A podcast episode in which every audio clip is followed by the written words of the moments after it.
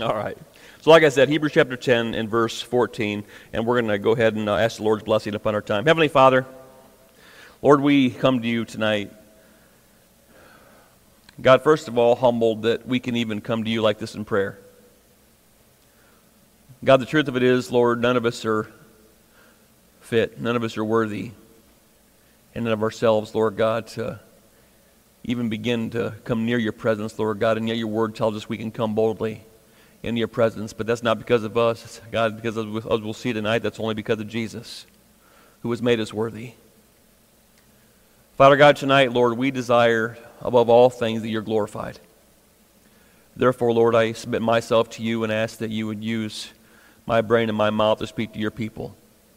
God, let the words that come forth from me be yours.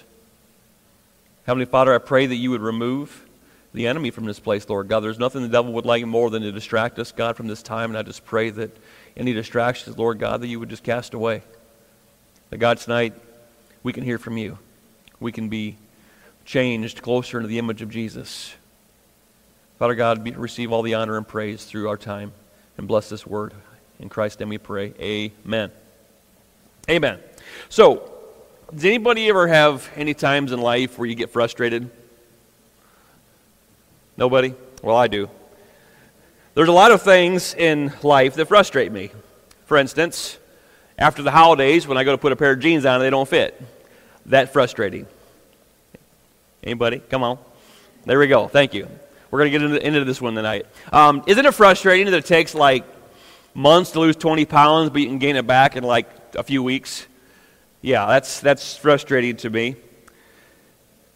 What's also frustrating to me is when I'm exhausted and want to go to bed, but my brain won't quit talking. Anybody ever have that problem? Yeah.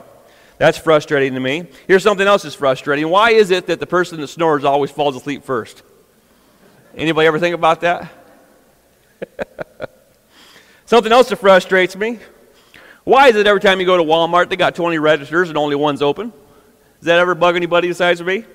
Yep, that definitely frustrates me. Um, why is it that when there's a movie you've been wanting to see, some way and somebody inevitably spoils it for you before you get to see it? And then there's insurance. This really frustrates me. Why is it that we have to pay them every month, but they get to pick and choose what they pay us? Anybody ever figure that one out? Yeah, that frustrates me. Why is it that when you're in a hurry to get somewhere, you inevitably get behind somebody slow and hit every stoplight in town? Does that ever bug you? There's a lot of frustrations in life, isn't there? I mean, there's a lot of things that can really get under your crawl and under your skin. But you know what the number one thing that gets under my skin is? In fact, I think if you thought about this, you'd probably agree with what I'm about to say. The number one thing that gets under my skin is me. Anybody, anybody else have that problem? Do you ever irritate yourself? Like, does it ever bother you how you respond to certain things, how you allow things to get to you? I bug me. I irritate myself quite often, and this is especially true for Christians who are sincerely trying to live for the Lord. Why is it that sin seems so easy to give into? And yet, doing the things we're supposed to do, like read our Bibles and, and spend time in prayer and be kind to people, is so hard. You ever think about that? Isn't that frustrating? You ever get irritated with yourself? Like, why, why do I struggle with the good things so much and yet give in so easily to things that I shouldn't? Why is it that when we have a bad day, we always take it out on the people we love the most? You ever think about that? Doesn't that bug you? Why does it always feel like a losing battle in this Christian life? Anybody have just something that you struggle with, like a, a sin issue, a, a struggle of some sort that just, it's like you can't overcome it?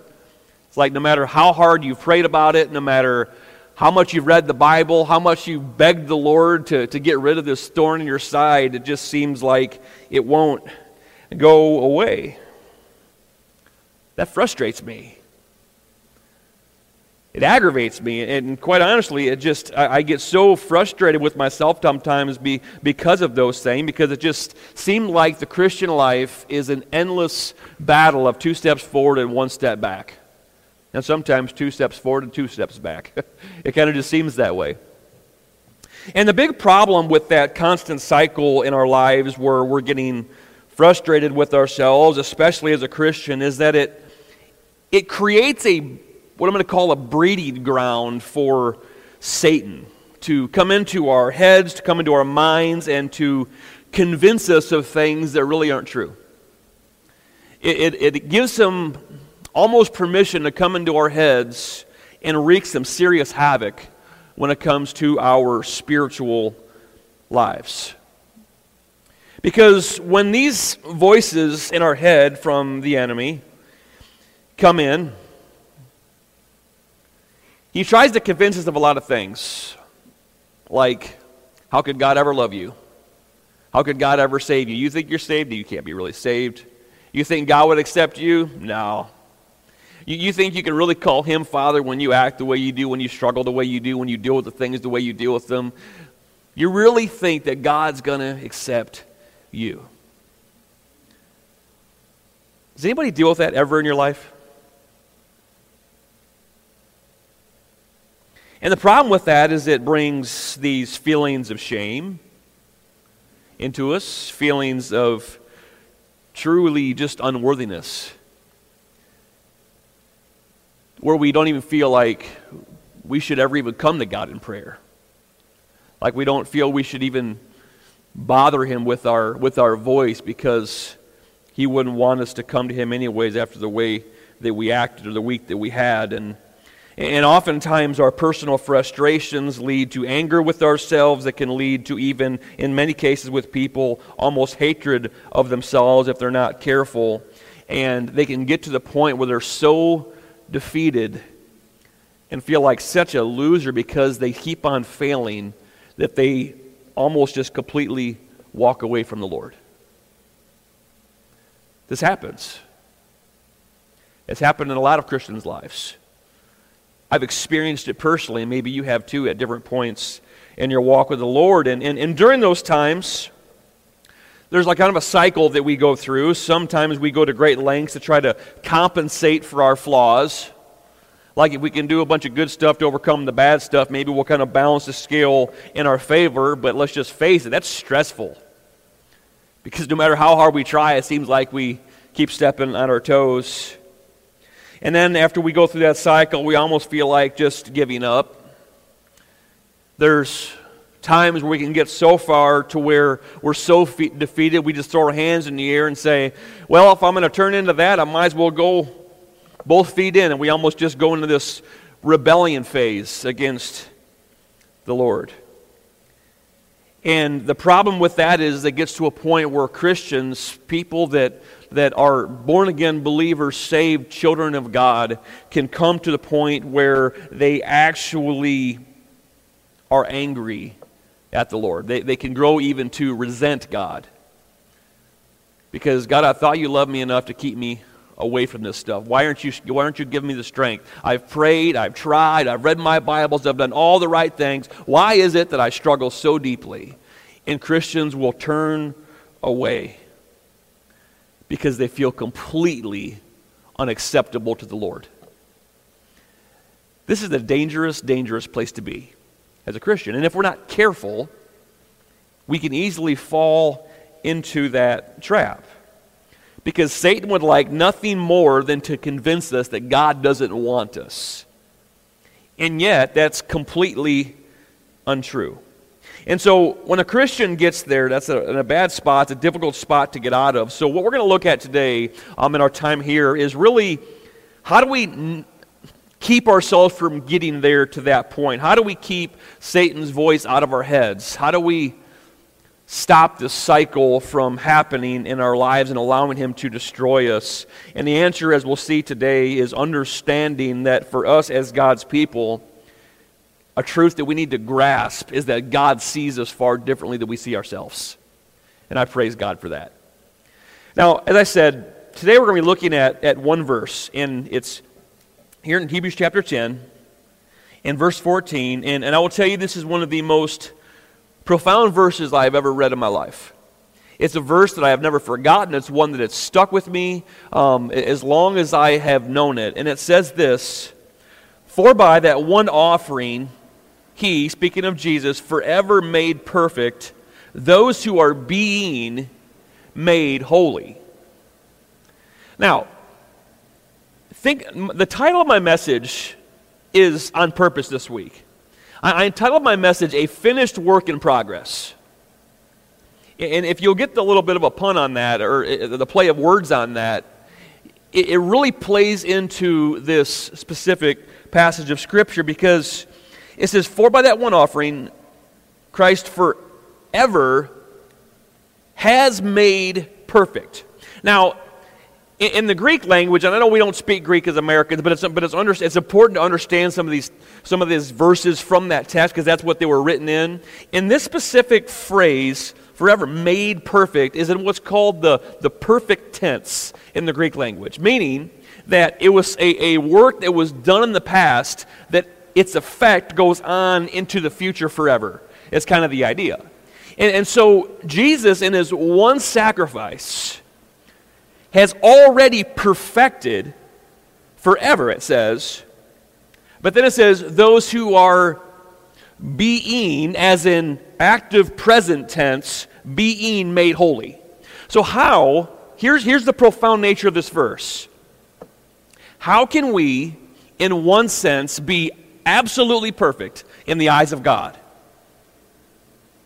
and yet not be perfect in being made perfect? Do you, do you get it? We have been perfected, and yet we're being perfected. How does this work? And, and it's in this, if we can grasp this passage, it will completely change your view of how you believe God sees you as a Christian.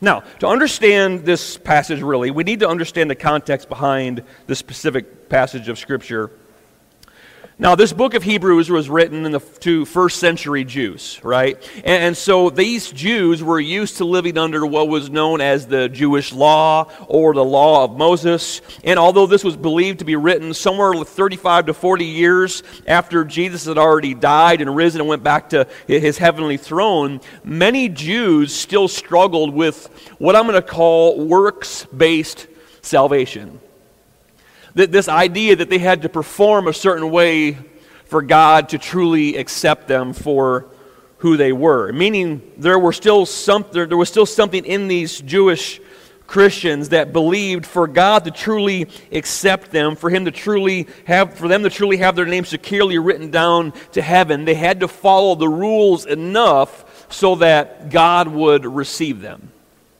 And can I tell you something? That is still something that so many Christians struggle with all the time. This idea that for God to accept me, I need to follow the rules.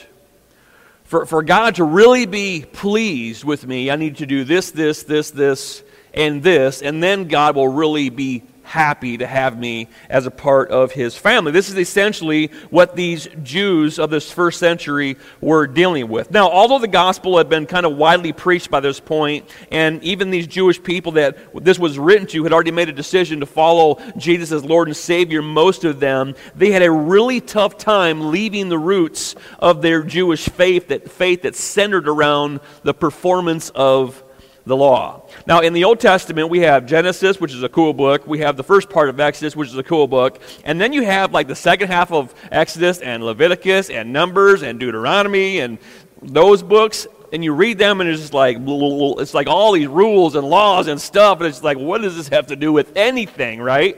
Well, to the Jewish people that lived in it had, had everything to do with what they were living with. I mean, for, for one, it governed them. Um, the, part of the reason they got the law was to, it was part of how they were supposed to run their government. Um, there was different things like feasts and festivals that they were expected to take part in, and the purpose of those was to remind them of the incredible works that God had done, um, to be a constant reminder that, that God was on their side, that God was worthy of worship and, and worthy of to, to serve. And they, they had laws about food and clothes clothing that were designed to set them apart from the other surrounding nations. Um, there was a, a list of things that would make them ceremonially unclean, which would prevent them from coming to the place of worship. Um, if they were unclean, they were essentially unfit to be in the presence of God. And so this was kind of the, the context of what the Jews, even a few years after Jesus had already died, this is all they had known.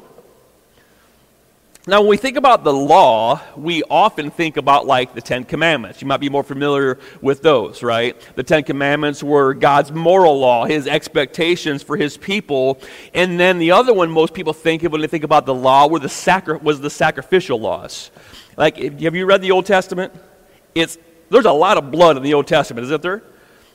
I mean, they're killing turtle doves and they're killing goats and they're killing sheep and they're killing bulls and, they're, and it's all this blood sacrifices and, and everything else. And this was part of is this what was called really this old covenant of the old testament which was an agreement between god and the nation of israel which were his called out people. And here's the idea. He was they were given rules. You follow these rules these ten commandments but god knew that they were going to fail. And so because they were going to fail which essentially is sin right? Because when we break God's law, that's what breaking God's law is, is sin.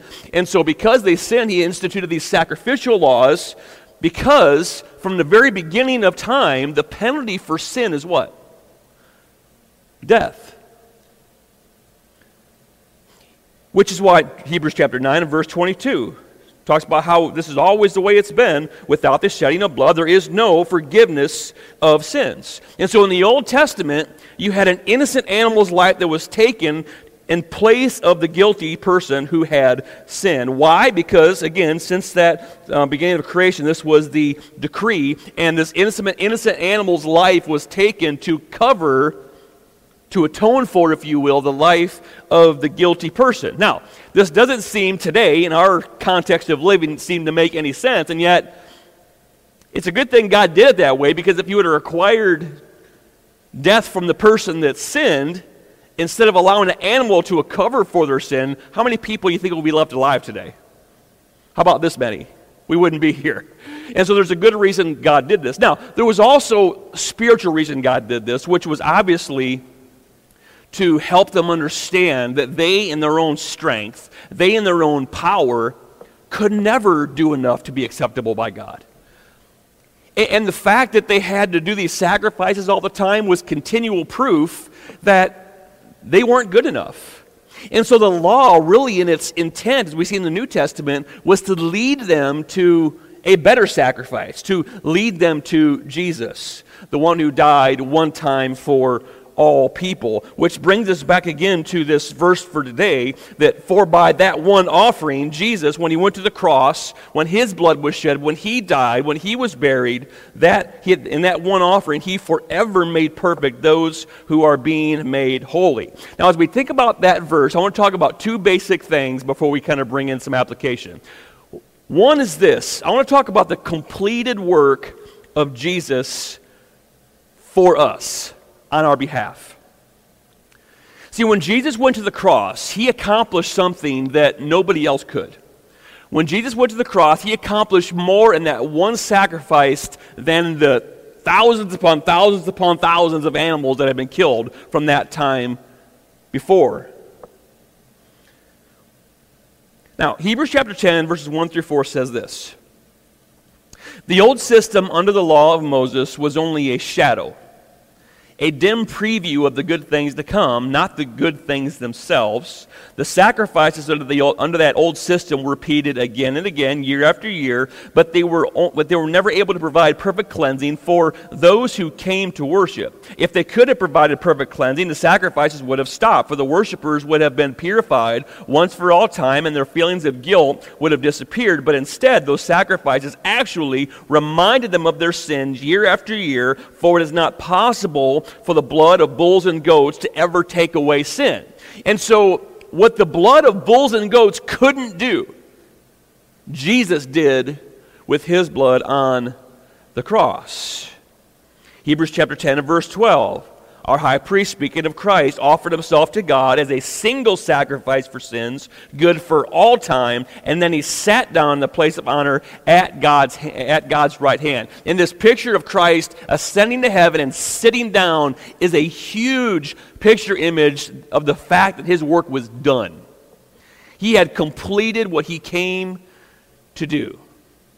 Now, we get this idea of that one offering making perfect forever those people that come to faith in Jesus. And the question is we have to ask is how is that really even possible? If you have your Bibles, flip over to Romans chapter 5 for a moment.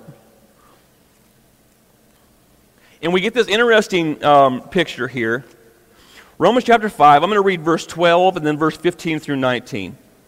So Romans chapter 5, verse 12 says this When Adam sinned, Adam, the first man, when he brought sin into the world, when Adam sinned, sin entered the world. Adam's sin brought death, and so death spread to everyone, for everyone sinned. And so we have this picture in the beginning with this first man, Adam, the first created being, right? He brings sin in the world because he, he did the one thing God told him not to do. And because of that, he brought this curse of sin that is passed on generation after generation after generation, person after person after person, literally to everyone, to this very day. If you are sitting in here, the fact that you frustrate yourself, say, Thank you, Adam, because it's his fault. He, he brought, well, we can't, we can't blame him too much because it's our fault just as much, right? We're, we're accountable for our own sin. But, but, but, but the truth of it is, he brought sin that passed down to all of us. All the problems we see in our world, all the, all the junk we see in our world today, it's because of the fact that sin was brought into this world and spread to everyone. And what we see today is the result brokenness and, and war and death and disease and struggles and strife, all because of sin. However, Jump down to verse 15. This is where it gets good. But there's a great difference between Adam's sin and God's gracious gift. For the sin of this one man, Adam, brought death to many, but even greater is God's wonderful grace and his gift of forgiveness to many through this other man, Jesus Christ. And the result of God's gracious gift is very different from the result of that one man's sin. For Adam's sin led to condemnation, but God's free gift leads to our being made right with God, even though we were guilty of many sins. For the sin of this one man, Adam, caused death to rule over many, but even greater is God's wonderful grace and his gift of righteousness for all who receive it um, will live in triumph over sin and death through this one man, Jesus Christ. Yes, Adam's one sin brings condemnation for everyone, but Christ's one act of righteousness brings a right relationship with God and new life for everyone because one person disobeyed God, many became sinners, but because one other person obeyed God, many will become righteous. And so, what Jesus did on the cross essentially is this He died for sin itself. That sin that Adam brought into the world, that curse of sin that spread to all people, Jesus died so that it could cancel out what Adam brought into the world. You get that, right? Now, the question is, is how is it applied then to people? Because he says here in verse 14, for that by that one offering he forever made those. Who are the those?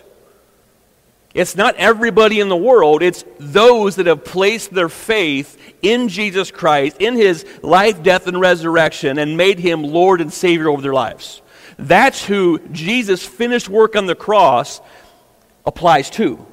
So if you know Jesus, what he did on the cross now applies to you. That, that, that curse of sin in your life has been canceled. Now, he says he has made perfect. So by that one offer, he has made perfect those. 2 Corinthians chapter 5 and verse 17 says, If anyone is in Christ, he is a new creation. Old things have passed away, and behold, all things have become new. If you know Jesus, you are not the same person as you were before you know Jesus. You may have the same skin, you may look the same in the mirror, depending on when you got saved. If it was a long time ago, you may look a little older. But you're not the same person. You were spiritually reborn. Before Christ, the Bible tells us we were people controlled by Satan, destined for hell spiritually dead. After Christ, we have been given new birth, new life, and we are eternal beings headed for eternal life in heaven. All because of the fact that what Jesus did on the cross counts for us, applies to our life. Colossians chapter 1 and verse 13 says, For he rescued us from the domain of darkness and transferred us into the kingdom of his beloved Son. So God rescued us from the hands of Satan and replaced us into the hands of Jesus. How is this possible? 2 Corinthians chapter 5 and verse 21. God made him, speaking of Jesus, who knew no sin to be sin for us, that we might become the righteousness of God in him. So on the cross, an incredible thing happened. Jesus pays the debt of sin defeats sin, defeats the curse of sin completely, right? And because of that, because of his death, because of his resurrection, the completed work of salvation, this great transaction is made when a person comes to faith in Jesus. He took our sin to the cross, and guess what we got in exchange when we came to faith in Christ? His perfection. See, what, what made Christ death so effectual on the cross. It was the fact that he lived a perfect life. That Old Testament law that I talked about a little bit ago, the Bible talks about how Christ came under that law for a reason. He obeyed literally everything to the, to the T, to the period, perfectly in his life. The only one in all of history to be able to do that.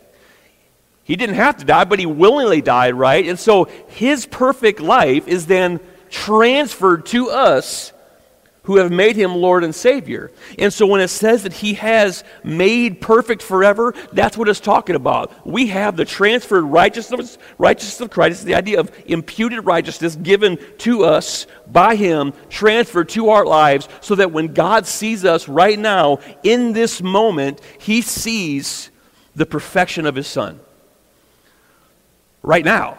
That's not someday, that's right now. God sees the perfect righteousness of Christ for those of us who know Jesus as Savior. Colossians 2:14 tells us that he canceled the record of the charges against us and took it away by nailing it to the cross.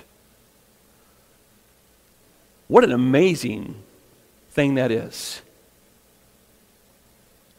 What, what's amazing is even in Ephesians chapter 2, in verse 6, we see this picture. It says, He raised us up from the dead along with Christ and seated us with Him in the heavenly realm because we are united with Christ. It's speaking of Christians that were alive at the time. So the Apostle Paul, reading to this, writing to this Ephesian church, he's telling them, if you know Christ, you are seated presently, spiritually with Christ in heaven. You're already there. When it says he has made perfect, our, our salvation is secure. Our place in heaven is secure as Christians. Like, how's that even possible?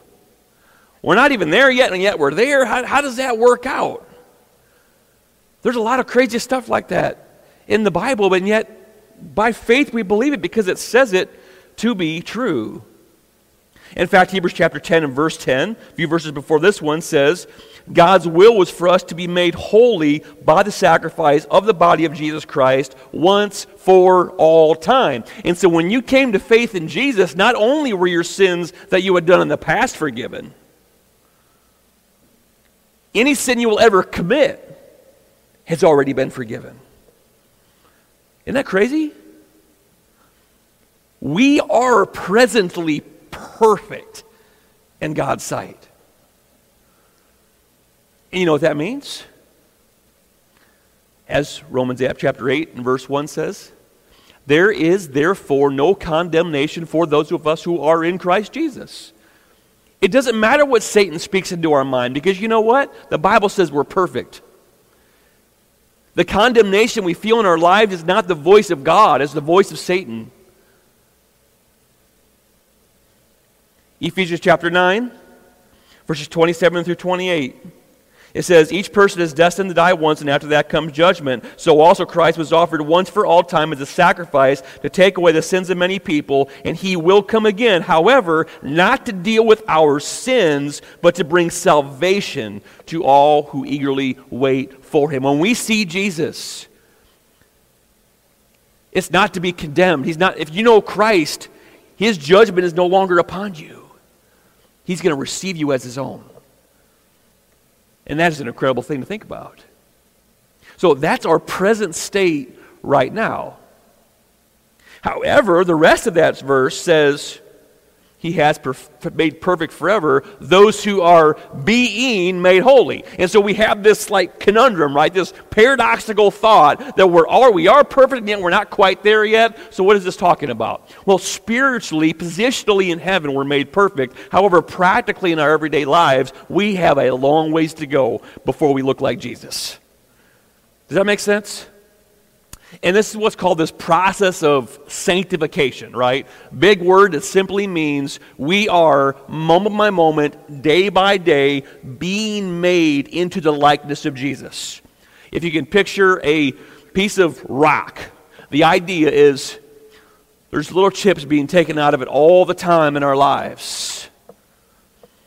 And there's a there's a there's a there's a sculpture, a perfect sculpture at the end of it.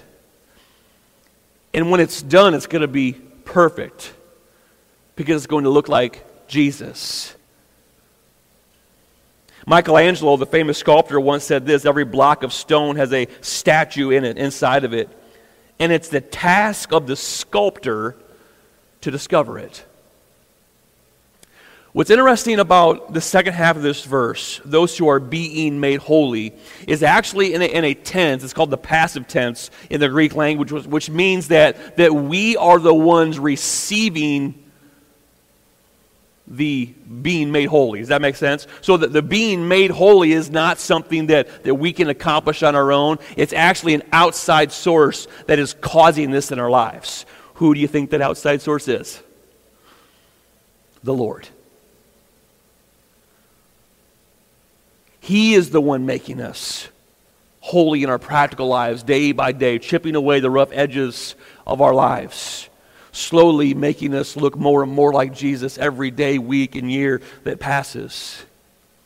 Philippians chapter 1 and verse 6 tells us, I am certain that God who began the good work within you will continue his work until it is finished. That's the hope we have as Christians when it looks like all our, all our life is is full of blunders and mistakes, and there's no way in the world I'm ever going to get anywhere in my spiritual walk because I feel like a failure constantly, guess what? That's not the voice of God, that's the voice of Satan.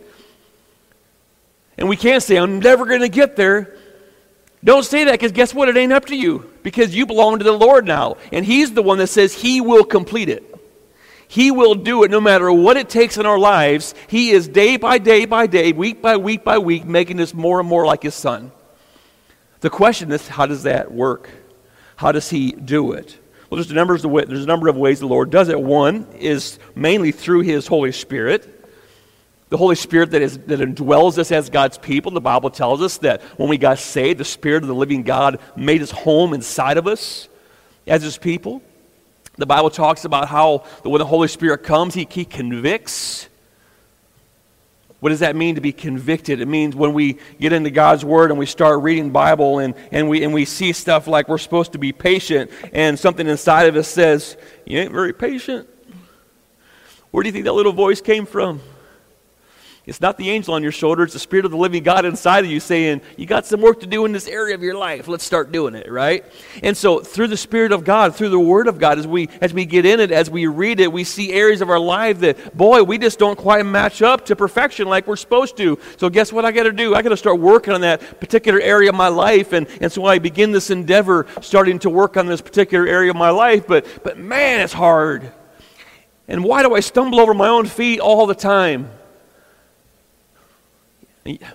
Isn't it real? I mean, the struggle is real. But slowly, day by day, week by week, year by year, it's amazing that some of the things I struggled with 10 years ago, I don't struggle with anymore. Things that I never thought I'd get over, I don't struggle with anymore. Why is that? Because the Spirit of the living God inside of me, day by day, week by week, year by year, is making me more and more like Jesus. Happens through His Spirit, through His Word, happens many times through his church. The Bible talks all over the place about how we're supposed to build one another up and strengthen one another. All the spiritual gifts we've been given by God are for what? The building up of his church. The helping us grow and mature in our faith to gain a knowledge and understanding of His Word so that we can be convicted by the Spirit and be moved and changed in the image of God. That's another way that He sanctifies us, that He makes us more holy. Another way that He does it is through times where we step out in faith and He meets us where we're at and, we, and He proves Himself faithful, just like His Word says. And boy, we, go, we, we take that step of faith and, and God meets us there and we go, wow! Now I want to take a bigger step. And God calls us to a bigger step. And guess what happens? God meets us right there again. And step by step, leap by leap, God begins to grow our faith because He proves Himself faithful, which causes us to trust Him more. And guess what? Another piece of that stone chipped off. Look a little bit more like Jesus. But can I tell you something? There's a couple other ways that aren't all that fun that help us look more like Jesus and one of the difficulties in our life. Don't you wish you didn't have difficulties? That you didn't have trials, that you didn't have sorrows, that we didn't lose people, that we didn't have bad things happen in our life, catastrophes. But they're real, aren't they? Well, then why would God do that?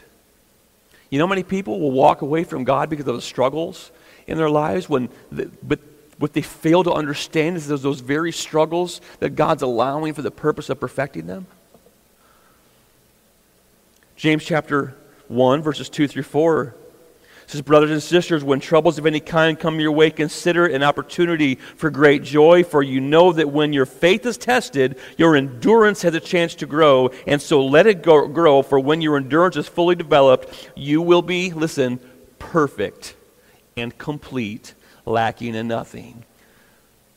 So when God allows those things in our lives, it's for a purpose is to draw us closer to Him.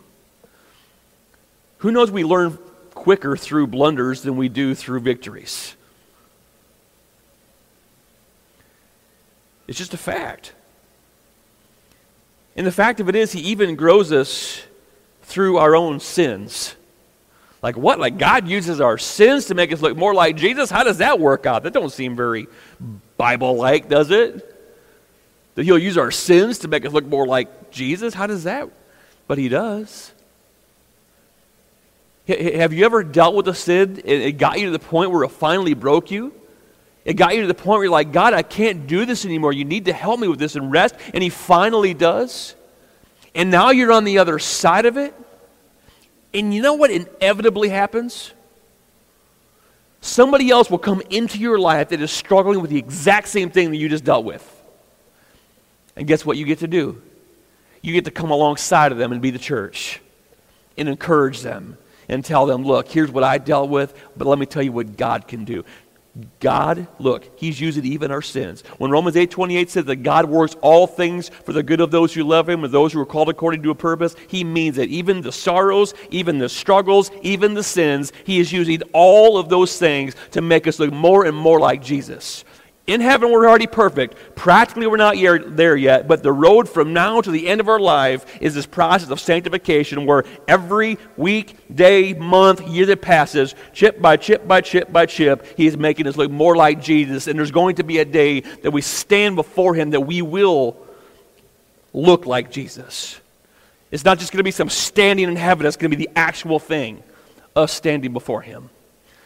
What a beautiful picture this verse depicts. However, here's the application we have to accept it as true. And can I tell you something? That's the hardest part of it. Because I don't feel very perfect. Anyone else have that problem? In the midst of your flaws and frustrations and struggles, you ever look at the mirror and go, What is wrong with you? Why do you struggle like this all the time? Why don't you get over yourself? Yeah, I mean, wh- wh- we have to accept it. Either the Bible is speaking truth or it's speaking a lie. And if it says that our standing right now before God is perfect, holy, and righteous, how about we just accept it? And believe it. The Apostle Paul wrote this, Romans 7 21 through 25. He says, I have discovered this principle of life that when I want to do what is right, I inevitably do what is wrong. I love God's law with all my heart, but there's another power within me that's at war with my mind. This power makes me a slave to the sin that is still within me.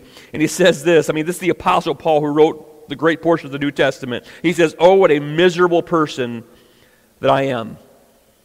Who will free me from this life that is dominated by sin and death? And then he says, Thank God. The answer is Jesus Christ, our Lord.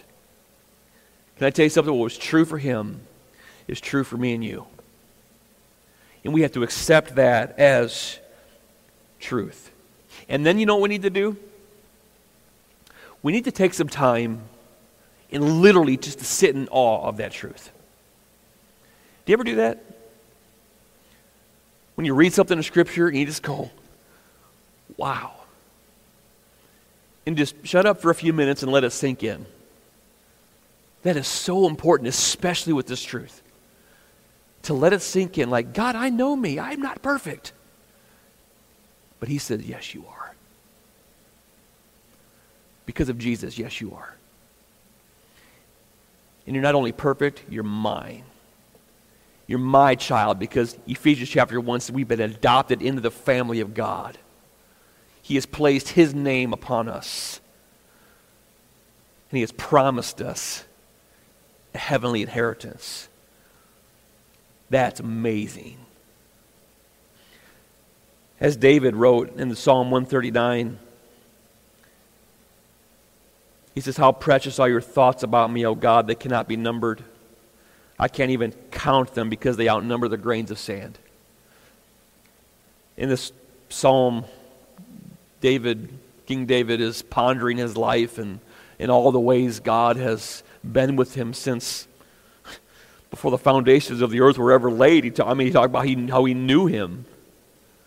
When he was in his mother's womb, it was the hands of God that was forming him.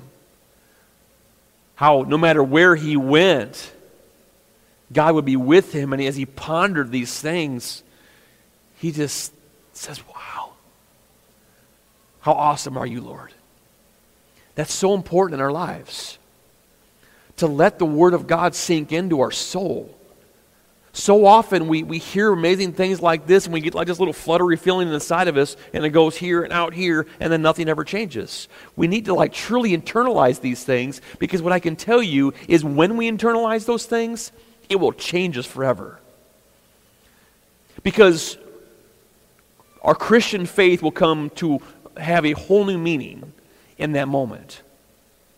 We'll understand that the Christian life is not about do's and don'ts. It's not about coming to church and reading our Bible, doing these things because God says so, because I really want Him to be happy with me. That's not the Christian life. Those things are important. It's what we're supposed to do, but that's not what makes it, eh, makes it acceptable. Can I tell you something? If you sat for 24 hours a day for the rest of your life and did nothing but stare at the Bible and talk to the Lord as long as you could handle that, can I tell you something? You wouldn't be any more acceptable to God than you are right now in this moment. And it's that realization and that understanding that will transform us because now the reason that I read my Bible, the reason that I pray, the reason that I come to church, the reason that I serve people, the reason that I evangelize is not to get God's approval, it's because I want to glorify Him with my life because all He has done for me. That will transform your Christian life when you quit trying to gain God's acceptance and just believe that you already have it, and then use that as a, a catalyst to live your life out for Him. It will change and transform everything.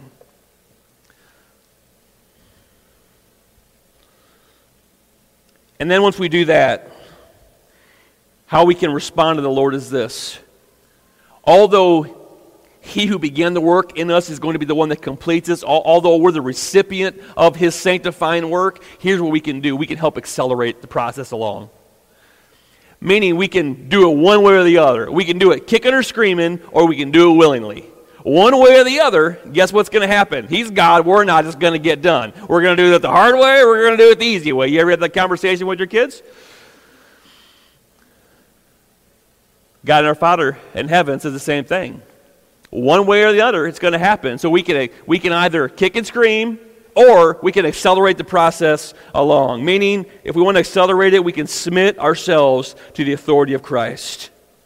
Galatians 5:16 says, "Walk by the Spirit and you will not gratify the desires of the flesh." Galatians 5:24 and 25, those who belong to Christ have nailed their passions and desires and their sinful nature to the cross and have crucified them there. Since we are living by the Spirit, let us follow the Spirit's leading in every part of our lives. Romans chapter 8 verses 5 through 6, those who are dominated by the sinful nature think about sinful things, but those who are controlled by the Holy Spirit think only about things that please the Spirit. So letting letting your sinful nature control your mind leads to death. Letting the Spirit control your mind leads to life and peace. So, guess what? we can do it one of two ways. We can say, Lord, I'm going to submit to you. I'm, my life is in your hands. I'm chaining myself to you. Lead me, guide me, help me to live my life for you. God, I'm going to get into your word. I'm going to start applying your word because I want to live my life in a way that honors you. I want to live my life in a way that makes me look more and more like Jesus. And God, I'm doing it willingly. Can I tell you something? That way's a whole lot easier and a whole lot more fun.